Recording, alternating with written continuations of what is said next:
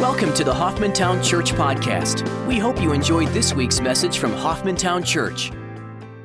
It's good to see you this morning. Glad that you're here. We've got through Revelation chapter 11 and we're on to chapter 12. And I tell you, this has been quite a study. Um, I've got a question as we start. Uh, David sang that song or had the choir sing, I'll Fly Away, and I wondered if that had anything to do with the balloon fiesta. I mean, just the timing of that was pretty remarkable, wasn't it? Come on. I mean, I'm sitting there thinking, what? I'm sorry. I just had to throw that out there. Y'all did a great job. Look at Revelation chapter 12. We're going to take this in two parts because there's a lot in this. Uh, aren't you grateful that greater is He that is in us than He that is in the world? Isn't that the truth? But we also know that we've got a spiritual battle on our hands, and it's epic, it's global. And, folks, it's serious. Um, the devastation that sin uh, has just wreaked on this earth is indescribable. All of us have been touched by it in one way or another. And I'm so thankful for the Lord Jesus Christ. I'm thankful for the salvation that He's provided for us. I'm thankful for the way in which we have the opportunity to experience the Lord and to walk with Him and trust Him. And we know that our future, when we believe in the Lord Jesus Christ, is secure, not because of anything we've done or anything we could do or try to pay God back for, but rather because of what Jesus Christ said that when we believe in Him, we will have eternal life. That's a promise secure. And what a beautiful truth that is. No matter what we see going on around us, we know that because of Christ and what he did at the cross for us, because of the shed blood of the Lord Jesus Christ, when we believe in him, we have received forgiveness. We are reconciled to the Father through the Son, and we have the opportunity to walk with him day by day, moment by moment. No matter what happens, we know that our future is secure, that it is eternal, and that we have received eternal life. In the midst of this battle, in the midst of this spiritual war, it is essential that we proclaim the gospel, the Lord Jesus Christ. I had the privilege of sharing with three different people this week, and every one of them stated they had no idea what the gospel is. Never heard the good news. Folks, think about that. That's overwhelming. Believers, we must proclaim the gospel of Jesus Christ, God's message of salvation for humanity.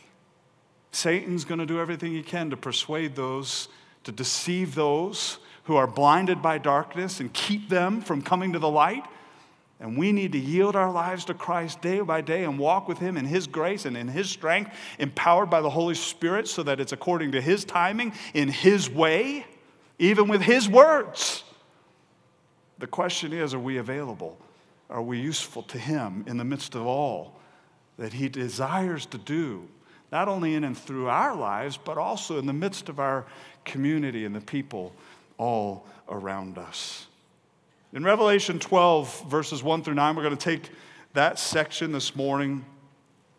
There's three personalities that are revealed basically in two signs. There's the sign of the woman, there's the sign of the dragon, and clearly with the woman is the sign of the child. We want to walk through this. In the midst of Revelation, we're in that probable uh, picture, that time frame where we're in the middle of the tribulation here. The seventh trumpet is about to sound, sound, and we're going to get into the bowls of wrath as we get into the last three and a half years. In this particular text, we find that Satan has been thrown down to the earth and that he knows that his time is short, meaning the last three and a half years are about to take place, and he goes to war in an absolutely indescribable way. Uh, we thank God that Christ is supreme, that God is sovereign over it all. Look at Revelation chapter 12, verses 1 and 2. He says, A great sign appeared in heaven, a woman clothed with the sun and the moon under her feet, and on her head a crown of 12 stars. And she was with child, and she cried out, being in labor and in pain to give birth. We're given a picture here of a woman. John is seeing this and he says it's a great sign. And it's of a woman, and he gives a description of this woman, which ultimately is a picture of Israel. Speaking of Israel in terms of the wife of Jehovah in the Old Testament, this was used over and over as a picture of Israel. But if you go back, and we're not going to take the time to read through it, but I would encourage you to do that. Genesis chapter 37, verses 9 and through 11, the whole story of Joseph, where he had this vision. And in that vision, it's very clear what he saw. In here in Revelation, we have the idea of a woman clothed with a sun and the moon under her feet and on her head a crown of 12 stars. When Joseph saw his vision, and if you track it back to this, the idea of the sun is Jacob, who was then later renamed Israel. Or the moon under her feet, which is Rachel and Joseph's mother, and then became representative of Jewish women through the ages. Or crowned with 12 stars. Normally in Revelation, when you see star, you're talking about an angel, but here it may be the one exception because we're talking about the 12 tribes of Israel. It's clear that this sign of the woman is Israel. Now, I don't know if you've uh, noticed lately, but there's been a lot of talk about the stars and the different things going on in the heavens. And, folks, I don't know fully what to do with that. I, I tell you what, I don't think we ought to do, and that's begin to set dates as to when the rapture's coming back. I think we better be careful about that. I would suggest that the rapture could happen at any moment. But I don't want to discount the signs either. I mean, can you imagine if the Magi from Babylon, when they began to look at Daniel's prophecy about the birth of the Lord Jesus Christ, the birth of the Messiah, the birth of the King, and then they saw the star in the heavens, that sign, if they just ignored it and said, well, whatever, that's silly, we don't need anything to do with that. I think they saw the star in the heavens, they saw how it aligned with the prophecies they had been given from Daniel, and they began to realize something significant had happened in Israel, and they took the trip to go find out what it was. And it was the birth of the Lord Jesus Christ, whom they ended up worshiping. So we want to be careful about how we take astronomy and make it astrology. Amen? But I want to tell you something. There's a lot of things going on today. I've had several people over the last couple weeks specifically say, we got to get back into church because of everything going on around in our world today. People are in fear. People are watching what's happened with these fires. They're watching what's happening with all the different circumstances throughout this world, and there is a recognition that this is different. This is unique. And so, what we need to do as the people of God is to be prepared to share the hope that we have with them as the Lord leads and as the Lord guides. There's great opportunity all around us because there's a lot of people that need to hear the hope that we have in the Lord Jesus Christ. Here, the sign of the woman is Israel, and there's a picture here very clearly of what John is seeing as a great sign. Fruchtenbaum puts it this way clearly, then, the woman arrayed with the sun, moon, and stars is representative of Israel, not the church. Some people want to change this into the church, and folks, you just can't do that contextually. That's terrible hermeneutics, if I could use that word with you. The way that we interpret Scripture, that would be really, really bad hermeneutics. This is Israel. Well, the second sign in verse 3, another sign appeared is the sign of the dragon. Another sign appeared in heaven, and behold, a great red dragon having seven heads and ten horns, and on his heads were seven diadems. Here we see the true character of Satan. He's described as a great red dragon. Red, potentially because of blood, and certainly a dragon expressing the true viciousness of Satan's character. John puts it this way in John 10, verse 10. He says, The thief, speaking of Satan, comes only to steal and kill and destroy. I came that they may have life and have it abundantly. The Lord contrasts himself with Satan in this, and there is no comparison as to their agendas. Satan desires to steal, to kill, and destroy, and the Lord has come to lay down his life, and so that others who believe in him may have life, and not just any kind of life, but abundant life. Satan is a murderer, he is vicious. It's interesting that in 2 Corinthians chapter 11 verse 14 Paul writes no wonder for even Satan disguises himself as an angel of light. See, here in Revelation, we have kind of the mask pulled off. We have this picture of Satan and his true character, this red dragon, this ferocious beast, this vicious animal, as God sees him. Satan wants to portray himself as an angel of light and his workers as doers of good. And we need to understand that. I think it's amazing how sometimes we, we look at doctrine and we say, or truth, and we say, well, the most dangerous thing is that which is absolutely opposed. Somebody that doesn't believe in the virgin birth becomes the most dangerous thing. No, no, friend. That's easy to spot. The most dangerous things within the body of Christ, within the church, are the things that are just, just a little bit off. Because when you're just a little bit off, it's deceptive and it's hard to understand it sometimes. Satan disguises himself as an angel of light. He desires to deceive. John says that in this vision that he sees this moment where he's looking at this. He's got seven heads and ten horns, and that's reflective. We're going to get into this more in chapter 13, but of the Gentile kingdoms, the revived Roman Empire, and the seven diadems, the Antichrist, empowered by Satan, is ruling over this one world government. So this dragon appears. It's a red dragon. Uh, his character is expressed as being truly vicious, but he's also absolutely dominant and in control of the world's system. Verse 4, his tail swept away a third of the stars of heaven and threw them to the earth. Now, these are referring to demonic angels. One third fell with Satan at the very beginning of time when Satan sinned and he, and he wanted to be like the Most High. Out of pride, he wanted to be something that he was not. He wanted to take from the glory of God, which is something that none of us ought to ever do, and yet we all struggle with. And the reality of it is that Satan got tossed out of heaven, but he was still able at that point to come into the very presence of God. You can see that in Job, where he came with the, the sons of men, meaning the angels, and he came with them, and the Lord began to talk to him and said, Satan, where have you been? Oh, just walking to and fro on the earth. God says to him, Well, have you noticed my servant Job? See, Satan was still able to have access to heaven. But now we're going to find in this last moment of the tribulation, as the three and a half years is about to begin to be uh, unfolded, Satan is tossed out, is not allowed to be in heaven anymore, and his wrath is great as a result of it. I don't know about you, but I'm comforted by the fact that two thirds of the angels did not fall and that they're on our side. Aren't you? I don't know how many angels there are, We've been given a number of 200 million that were released out of a pit of demons. And if my math is correct, which sometimes is suspicious, if there's one third that fell and there's 200 million, how many would that put as good angels on our side? Isn't that 400 million? Am I right? one third of 600 million is 200 million, which means 400 million on our side, right? Think about that. That's all we know. There's probably more than that because those are the 200 million that were reserved in the pit for that particular time. So clearly, there's probably another 400 million. There's far more than what we really know.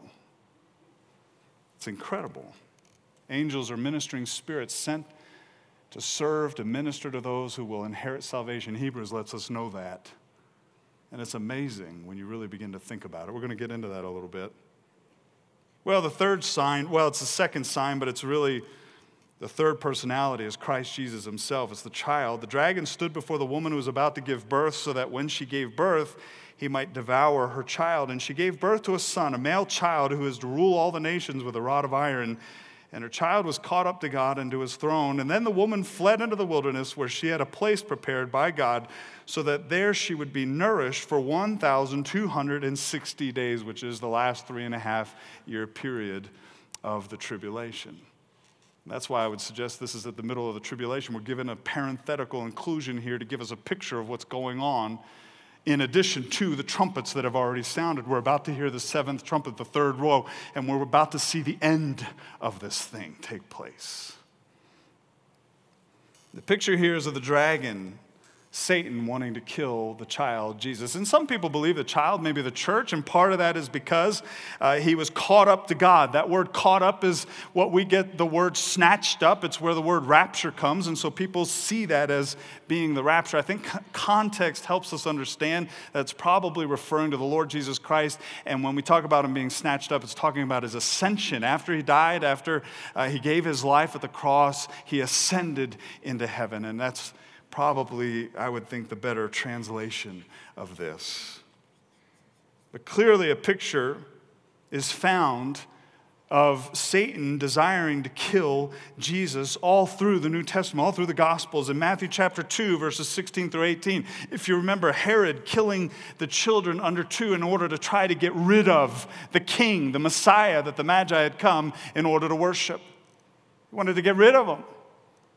And there was great sound of grief throughout Israel, throughout that region because of what Herod had done. That was obviously satanically induced It was something that Satan was trying to kill the baby, the Lord Jesus.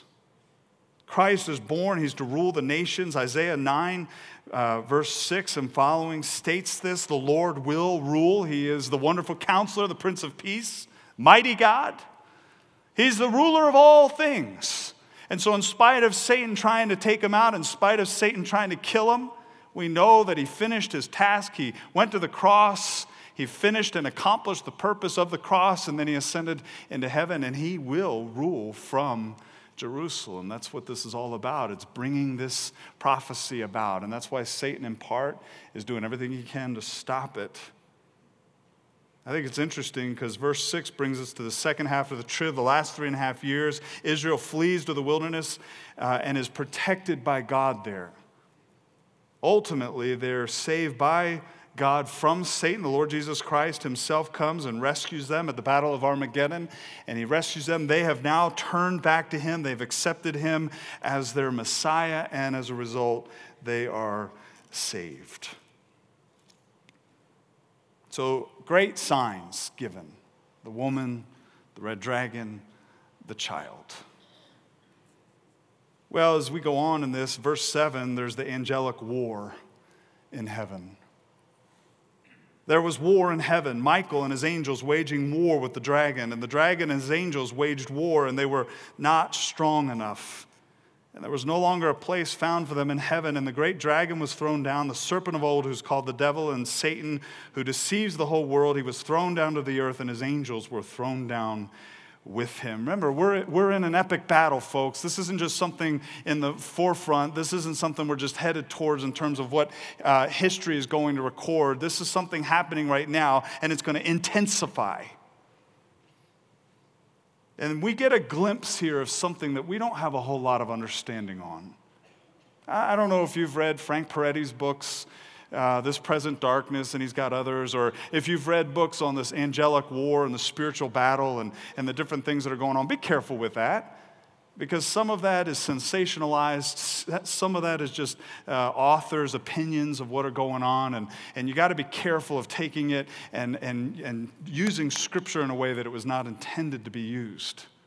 Don't get caught up in that. The Lord Jesus Christ is sovereign and he's absolutely over all things, and greater is he that is in us than he that is in the world. With that said, we know that Satan is a roaring lion seeking those whom he may devour, and we understand that he is our adversary.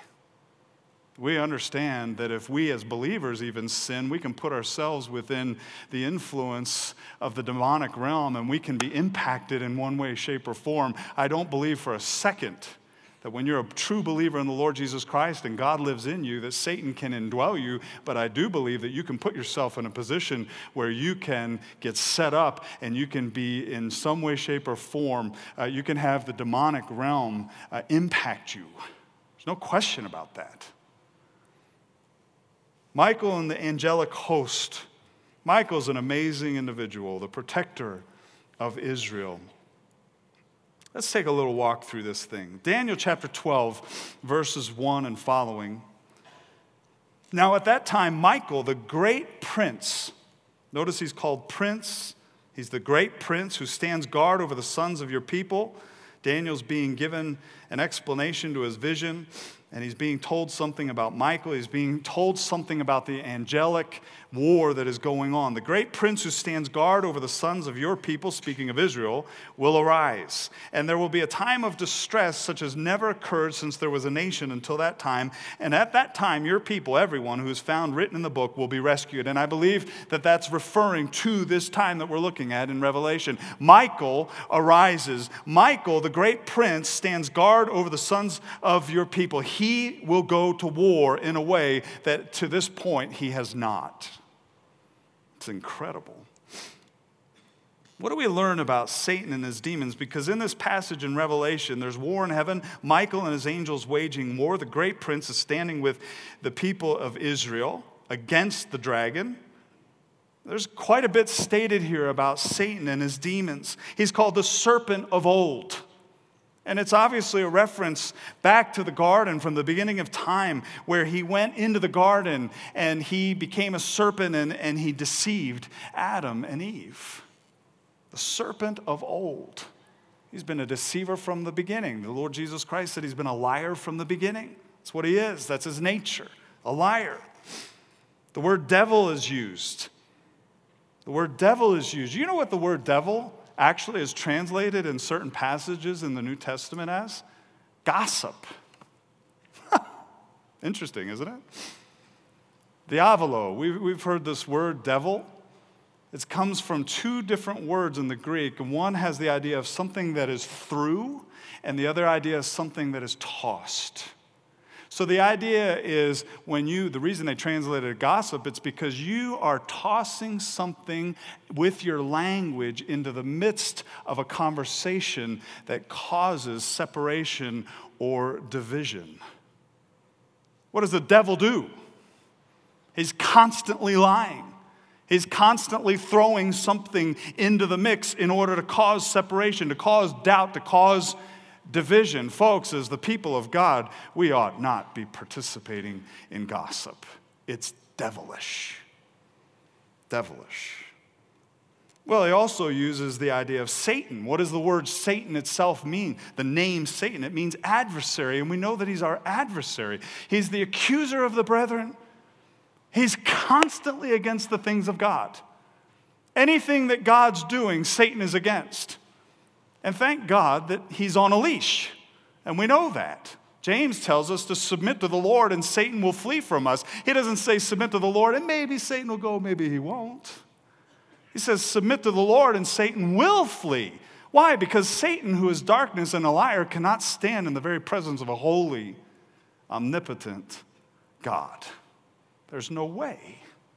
But we need to submit because when we submit to the Lord, in that sense, we experience the power of God in and through us.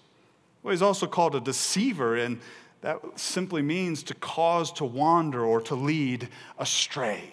When we talk about Satan, he's an adversary. He's somebody who's constantly lying and throwing things into the midst in order to cause division but he's also a deceiver and he's trying to cause people to wander off the path, to go astray. And he's clearly doing that with unbelievers. He obviously does that with believers. We can be deceived. We're told over and over and over again in the New Testament to get into the Word of God, to make sure that we understand the Word of God so that our minds are renewed. We understand how to walk with God by faith, being persuaded that He is able, in spite of what we see uh, and all our senses are telling us, to trust the Lord. Satan is always trying to get us off the path, distracted by things that really, in the long run an internal perspective, are not important, not essential. So the question becomes this, and in some ways, why the worldwide satanic attack against the Jewish people? Why, why? You know, one of the great uh, absolute signs that there's a God is the Jewish people the fact that they are still a people is incredible. I mean, the amount of anti Semitism throughout world history is indescribable. Why? Well, it's satanic in its origin. And there's several reasons for this. First of all, the Abrahamic covenant. The Lord made a covenant with Abraham, and he gave him, in effect, the redemption plan through the Jewish people. In other words, the Messiah, through you, all the families of the world will be blessed. How's that possible? Through the Messiah, which will come through the line of Abraham, who will be Jewish, which is another reason why Satan is depicted in Revelation 12 as trying to kill the child. Because he's Jewish, because he's the Messiah, because he provides redemption for humanity. Satan, I believe, did everything that he could in order to kill Jesus before he went to the cross. Now, think about that. it was prophesied that Jesus would go to the cross. Why would Satan help him fulfill prophecy? Have you ever thought of it that way? I won't break fellowship over this, but I want you to think about it a little bit. First of all, we already saw that he, through Herod, killed all these children. Can you imagine the evil, wicked nature that it takes in order to get to that level of depravity? We can see this over and over again. In Luke chapter 4, verses 20 through 30, the Lord was reading scripture and he was in Nazareth. And what did they want to do? They wanted to throw him off the cliff because he began to speak truth to them and they didn't want to receive it. Oh, this is just Joseph's son, isn't it? Who in the world are you to tell us scripture, to tell us what the word of God has to say? And so what did they do? They took him up to the city. I've been there. How many been been there? You've been to Nazareth, you've been probably to the cliff. It's the only cliff around, right? Everything else is kind of rolling hills. I mean, this is a cliff. And it's probably where they took Jesus in order to throw him off. And the Lord's sovereign, he's all powerful. He got to the point where they were kind of moving him along, and there came a moment where he went, Ah, that's good enough. It's not my time. Off he went. we don't know what he did. Did he disappear? We don't know. But the point of the matter is they couldn't do it. Why? Because it wasn't the Lord's time. It wasn't the Lord's time. There's two different times that they tried, or the Pharisees and different individuals tried to kill the Lord by stoning him. John chapter 8, verses 56 through 59, where it talks about Abraham, and the Lord says, Before Abraham was born, I am. Now, the Jews understood exactly what the Lord was saying by that. He was saying, Before Abraham even came into being, before he even existed, I have always been. What he was claiming to be is God because he's the self existent one. He's created all things, all things are before him, time is before him. He created time. He's not bound by time, which is remarkable to think about in and of itself. They wanted to stone him for that. Why? Because Satan wanted to get rid of him. Satan didn't want him to go to the cross. He didn't want those words stated at the cross. It is finished. Because Satan is vicious He's a dragon, he's a liar, he's our adversary, he's anti God in every sense. John chapter 10, verse 30 and 31 is another one. I and the Father are one. Again, Jesus claiming to be God, and the Jews picked up stones again to stone him. And again, it, it wasn't his time, so he didn't allow that to take place. Well, in Daniel chapter 10, we get this picture of this angelic war. Michael and the angels fighting against the dragon, the dragon coming against the Jews, coming against uh, the Jewish nation, Israel, coming against the child, which is Jesus Christ, wanting to kill him, showing his true colors, so to, so to speak. I'm not going to take time to read all this, but I would encourage you to go back and read Daniel chapter 10 and verses 10 and following. All these chapters are so relevant to what we're looking at in Revelation. But there's a lot that we learn about this angelic war through these passages in Daniel chapter 10. He says, Then behold, a hand touched me and set me trembling on my hands and knees. And he said to me, O Daniel, man of high esteem, understand the words that I am about to tell you and stand upright, for I have now been sent to you.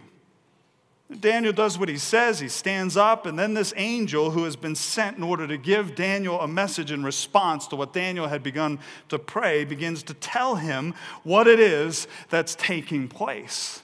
And in the midst of this, we get this picture of the angelic war that's taking place all around us, and it has been since the very fall of man, since the very garden, since uh, Satan took one third of the angels with him in order to fight against God. There are several things that are brought out here. First of all, this angel, by the way, the word angel means messenger. This angel was to bring a message to Daniel, but it took three weeks. And I don't know, I, I, mean, you know, kind of a sanctified view of this. It's almost like the angel showed up and he begins to talk to Daniel. Daniel faints because this is a mighty angel. And the angel says, Stand up. And Daniel stands up and he's trembling. I mean, can you imagine? Well, how long has Daniel been praying? He's been praying for three weeks. He's been praying for 21 days. What has he been praying about? He's been praying about what's going to happen to Israel. Why? Because they're in captivity. Because he's read Jeremiah and he's read some of his contemporary prophets, and he knows that 70 years have been decreed for them to be in captivity, and they're coming to an end of that 70 years. And he's wondering, now what's going to happen, Lord, for your glory, for your honor? What are you going to do with your people, Israel? And so this angel was sent in order to let Daniel know what was going to happen. But it took him three weeks to get there. Now, Daniel didn't say this, but I don't know. He's human and I'm human, and I kind of would have thought, man, there's a lot of stakes I missed over that three weeks. Why didn't you come three weeks ago, man? Come on. The guy's kind of apologetic. Way, it took me three weeks, but then he starts to tell him why. Why? Well, he was withstood by the prince of Persia. Now, that, that's not any order. Remember, Michael, the prince, the great prince. Evidently, this is a demon over Persia. This is a demon that is standing against this angel, preventing him from coming to Daniel to give Daniel the message. Now, what? How's that happen? I mean, what does he do? Stand there? I mean, I don't know. What do they do? Use sword? I mean, how do they kill one? How do they fight? I don't know. We're not really told that. But what we know is that this angel not only knew Daniel's prayer and had been given what Daniel had prayed, but also had been given the answer to Daniel's prayer. But it took him 21 days to get there because the prince of Persia, this demon, was withstanding him, standing against him, preventing him. And this angel lets us know that the only reason he was finally able to come to Daniel after three weeks is because Michael came and stood for him so that he could be released to go to Daniel. Now, let me ask you something. Why didn't Michael just deliver this message? Right? I don't know. See, this is, this is a speculative stuff. We don't know. What we do know is that angels are messengers of God. This angel was supposed to give a message to Daniel. He was given it by God, and the only reason he was able to do it is because Michael came and stood. Now, let me ask you something. Why would the demons not want this angel to get this message to Daniel? Have you ever thought about that? I would suggest to you that this message impacts us to this very day. I would suggest that the revelation that is being given Daniel prophetically is of such vast importance that it has encouraged God's people for decades after this period of time. We're still studying what it is that this angel gave to Daniel. And in Revelation, we actually go back to Daniel in order to help us understand some of the parts in Revelation that were given to John in the island of Patmos years later. So, what we're talking about is a truth battle here. And we're talking about God revealing truth to humanity and Satan wanting to stop that. Think about that. Michael is said to be one of the chief princes. And the question becomes well, are there other archangels? I don't know. Maybe. I mean, here it's pretty clear one of the chief princes. We also know in Jude, when he was disputing the body of Moses with Satan, that Michael is called the archangel. And it's articular, it's very specific. So maybe Michael is the main angel. Why? Because he's the defender and protector of Israel. But there are other archangels and we know that there's hierarchies. We know that there is, in effect, a command of angels, not only in the demonic realm, but also in the uh, good angel realm. We know that out of Ephesians chapter 6, because the Lord Jesus Christ is over it all. And Paul gives us, in the language that he uses, this hierarchy. It's fascinating. Well, we don't know exactly how they fight. Maybe it's the presence of good or light which overcomes darkness.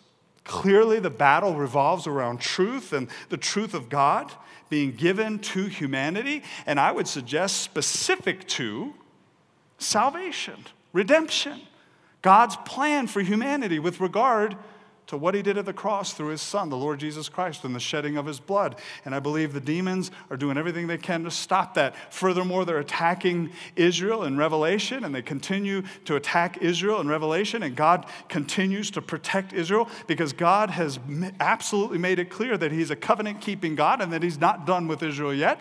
And Israel will be restored, they will be saved, they will be brought back into right relationship with himself. And we see that at the end of the tribulation. So Satan and his angels are fighting against this all the time because they don't want God's word to come true.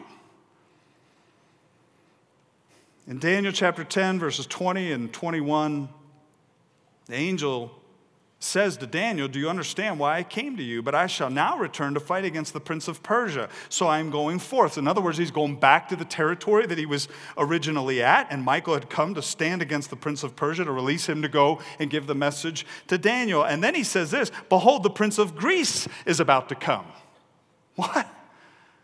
So there's another demon over another area. Now, I don't know how far to go with that. All I know is there's a hierarchy, and I know that we're in a spiritual war, and it's epic, it's global, and it's about, the God, it's about God's truth. And this angel knew that the prince of Greece was about to come, and he needed to go, and he needed to fight, and he needed to stand against this individual. He says in verse 21, however, I will tell you what is inscribed in the writing of truth, yet there is no one who stands firmly with me against these forces except Michael, your prince. Now, I don't believe what he means is that there's nobody else. What I believe he means is that there's no one else that's able, indicating that the spiritual war is global, it's happening all over the place, and only Michael is able to stand with him in the midst of the battle that he's a part of. It's incredible, folks. How often do we just get caught up in the mundane of life? And, and we don't realize what's going on all around us. Again, we need to be careful to speculate. We need to be careful to get so enamored with angels. Hebrews makes it very clear Jesus is greater than the angels, and we, we ought to be enamored by the Lord Jesus Christ. But I want to tell you something. We are in a spiritual battle. It is epic, it is global, it is catastrophic. It's about God's truth of redemption for mankind as well as for Israel in that sense. And in the midst of it all, how are we walking day by day caught up in the things of God rather than the things of this world? How is Satan, the deceiver, causing us to get our attention off of the things that, eternally speaking, matter not a whit? It's incredible, folks. We are in amazing days. There are amazing opportunities to present the gospel all around us. If we just say, Lord, here we are, we're willing. We're willing. Are you fearful? Hey, welcome, welcome, right? I mean, is there anybody that hasn't worried about what, when you share Christ with somebody, what they're going to think about you? Come on. But I want to tell you something. As we walk with the Lord and as God gives us the grace and God calls us into it, we begin to experience the Lord in the midst of it in His timing and in His way. I believe God gives us a, a holy boldness to declare the truth of the gospel of the Lord Jesus Christ. And the question is do we see the times that we're in? Do we recognize this epic battle that's going on all around us? And are we yielding our lives to the Lord Jesus Christ and step by step walking with Him? Don't give in to this political correct nonsense. People are starved for the truth of the Lord Jesus Christ. They're starving for hope. They need answers that only the Word of God, only the Lord Jesus Christ Himself actually has. And we need to be faithful as we yield to the Lord Jesus Christ by His grace to proclaim the gospel of truth. Well, how are believers impacted by Satan? I, I would suggest to you some things just never change. When you go back to the garden, you look at the deceiver of old, the serpent, you look at this liar, this thief. What does he do? He questions God's word, doesn't he? Did God really say? Isn't that what, right? Did God really say? That's what he does all the time. What else does he do? He questions God's character. Well, God doesn't really want you to have that. God's trying to keep you from something that's good. Really? But that's what Satan does all the time. Young people go through this all the time, right? Well, I love this person, right? Premarital sex, how's that? That can't be wrong because I love this person. Hey, hey, hey. Understand what God says. Sex is for marriage. Sex is wonderful, it's good, it's, it's something God's created, but He's designed it for marriage. Anything outside of marriage is not God's plan. Don't fall into that.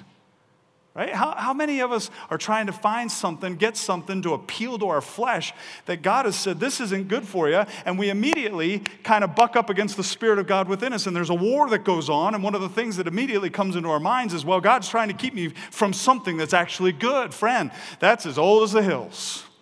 Understand it and know it. That is not from God, that is from Satan, that is our flesh. Right? We have three battles that are constantly taking place the world, the flesh, and the devil.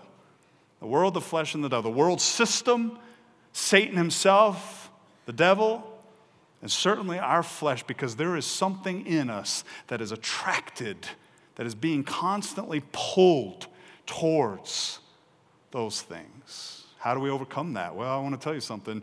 You can try to overcome it on your own all you want. But I'll tell you this what I've learned in my life, and biblically what I believe is absolutely correct, is that the Lord Jesus Christ Himself has to overcome it. You can't overcome it. If we could overcome sin, why did Jesus go to the cross? Why does He come to live within us? What we need is the Lord. And when we yield to the Lord, guess what? He overcomes us, He overcomes our sin. And He puts things right. But we need the Word of God, and we need to be in the Word of God so that our minds are being renewed, so that we understand God's thoughts, and we're able to discern what's really from Him and what's not. And we're able to discern the voice of our shepherd, and we have the power and the strength to follow Him and what it is that He wants for our lives in the very, all the specificity of it. Questions God's Word, He questions God's character, He certainly questions God's ways. Right? Satan does this all the time.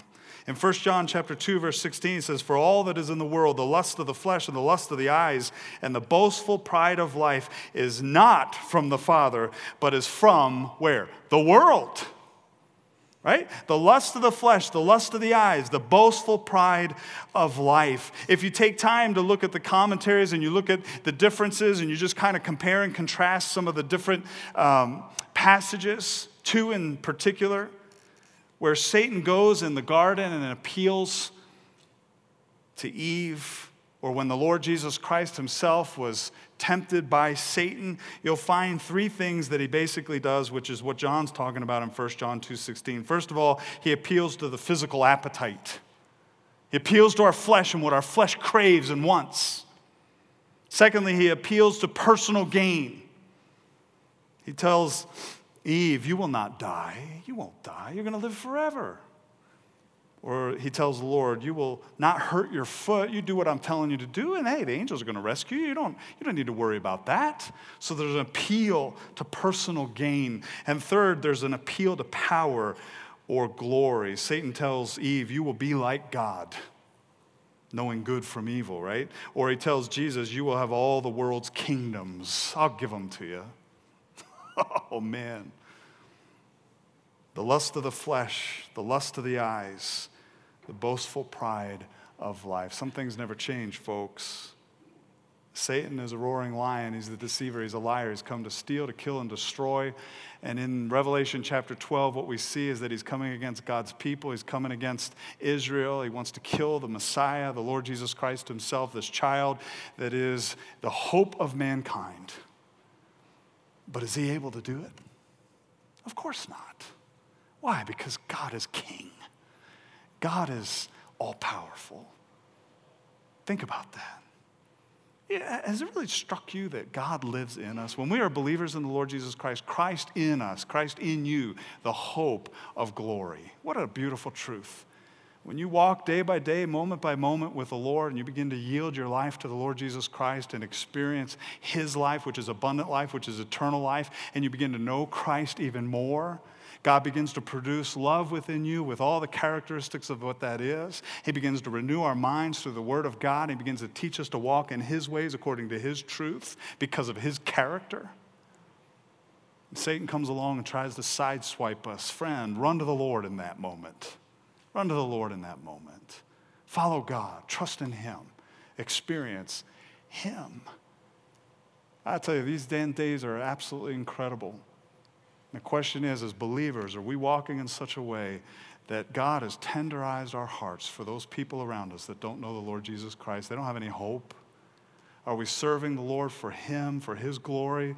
Are we walking with Him in such a way that every opportunity that God gives to us, we're simply sharing Christ? We're saying, Lord, here's my life. Use me as a testimony of who you are and that you're mighty to save and you're able to transform. And share with people as the Lord leads and as the, the Lord empowers the gospel, the good news of the Lord Jesus Christ.